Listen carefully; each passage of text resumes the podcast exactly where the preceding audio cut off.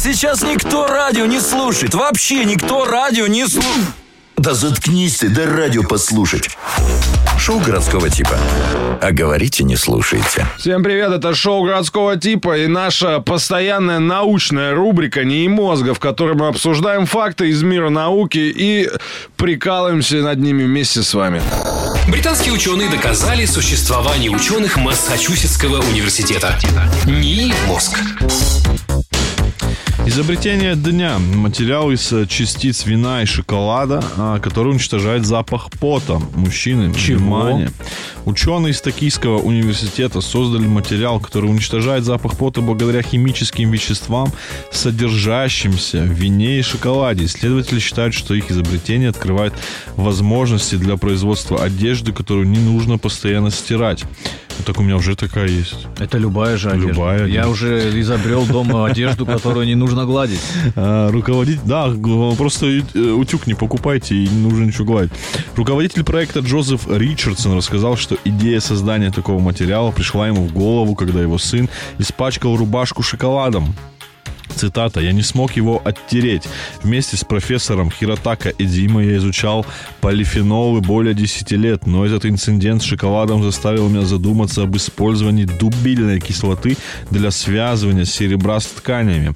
Получившийся материал ученые называют экономичным и удобным, особенно для людей, которые работают из дома и могут долго носить одну и ту же одежду. С новым покрытием можно будет не страдать от неприятного запаха, исходящего от вещей. Вот так вот.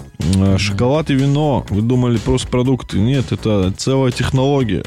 Так что, ребята, сейчас эту рекламу помнишь? Ты где был? Бегал, но одежда э, Сухая и совсем не пахнет, Да. да. А почему? Так э, вино и шоколад еще э, ел я недавно, поэтому А теперь не еще пахнет. непонятно, на улице к тебе будет подходить бездомный или просто какой-то э, ленивый человек. Вот смотри, бездомный подходит, у него неприятно пахнет, такой, блин, понятно, что у него проблемы в жизни, ему надо помочь на еду дать денег. А если тебе подходит человек, от него не пах, от него пахнет вином и шоколадом, и говорит, подайте мне на, на жизнь. Да, получается, может же к конфликтам приводить Бездомным весь бизнес разрушают. Разрушают, да? Все скажут, да тебя вином и, и- шоколадом несет». Запрещать надо, считаю. Ученые прикрепили к сорокам устройство слежения, но не ожидали, что птицы начнут помогать друг другу их снимать. Австралийские ученые думали, что разработали инновационное устройство, которое поможет им следить за сороками. Но вместо этого они наблюдали, как птицы от них избавляются. Изначальная цель эксперимента была в том, чтобы узнать больше о передвижениях и социальной динамике австралийских сорок, как далеко они путешествуют, как на их поведение влияют пол и возраст и так далее. Вместе с этим ученым хотелось протестировать новые трекеры, похожие на шлейку. Их закрепили на пяти сороках. А птицы перехитрили нас, сказал эм, Доминик Потвин, орнитолог из университета э, Sunshine Coast. В течение 10 минут после установки пятого и последнего трекера взрослая самка без устройства занялась попытками снять э, шлейку с молодой птицы, и в конце концов ей это удалось. В следующие несколько часов ситуация повторилась с другими птичками. На третий день у трекеров были избавлены все сороки. Ученые назвали такое поведение признаком потенциального альтруизма и подчеркнули, что это первый заду... Ничего себе, реально? Задокументированный случай спасательного поведения среди сорок. Такая спецоперация была. Люд, подай ключ на 7, сейчас тут Таньку раскрутим и набалдашником тут. Когда одна особь помогает другой без очевидной прямой выгоды для спасающего. Такое поведение часто встречается у муравьев, и оно также было зарегистрировано у сейсель- сейшельских Я камышовых. же не раз в лифте застрял, меня муравьи вытащили. Да? Да, за меня, да. кстати, этот внесли рассрочку за телефон тоже в видео муравьи в моменте. Да. Бумагу, кстати, в туалет тоже. Зашел, закончилось, а уже присел. И просто дверь открывается. И муравьи где-то м, 300-400 муравьев од- од- один рулон несут. А меня на буксире везли, один раз застрял, помнишь, на аварийках. Серьезно? Да, отвезли спокойно. Отвезли? Ну, муравьи мимо проезжали, они же хорошие люди. Да, они еще и домашки блин. делают с детьми, когда я сам на работе. У меня, Ну. кстати, и детей нет. Но они и детей доставили каких-то. Принесли домой, типа, чтобы я себя не чувствовал одиноким.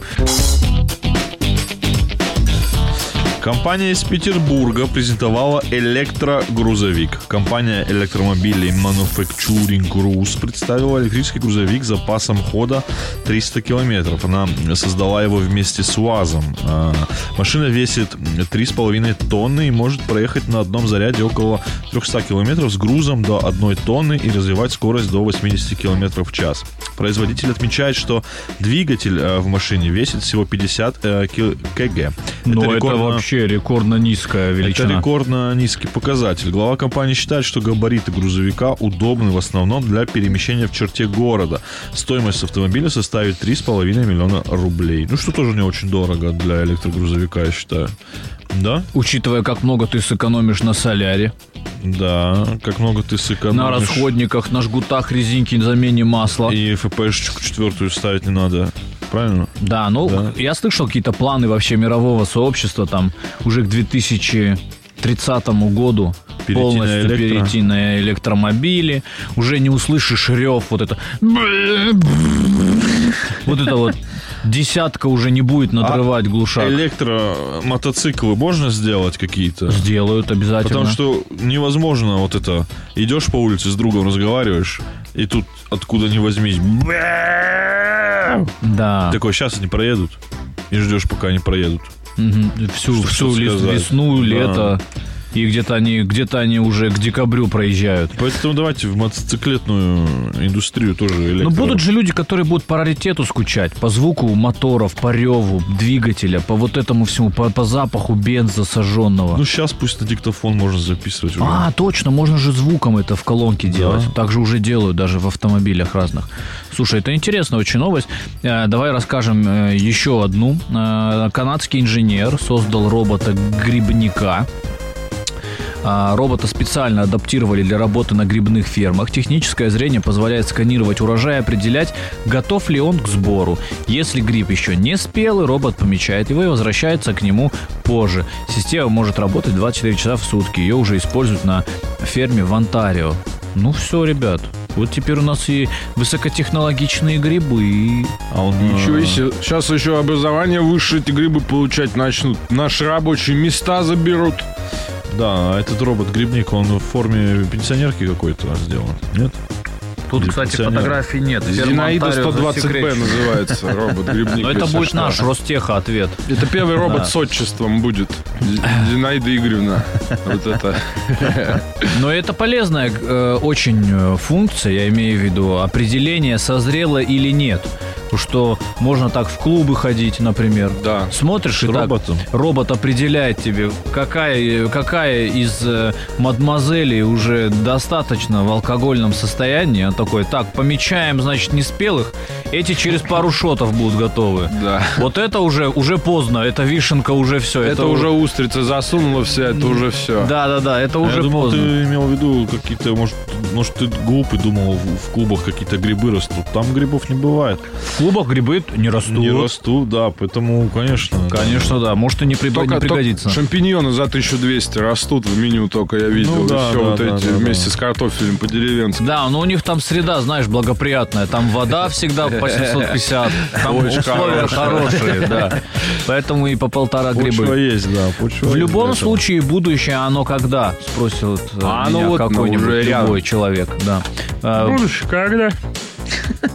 Спасибо большое. Это была рубрика «Не мозга». Шоу городского типа.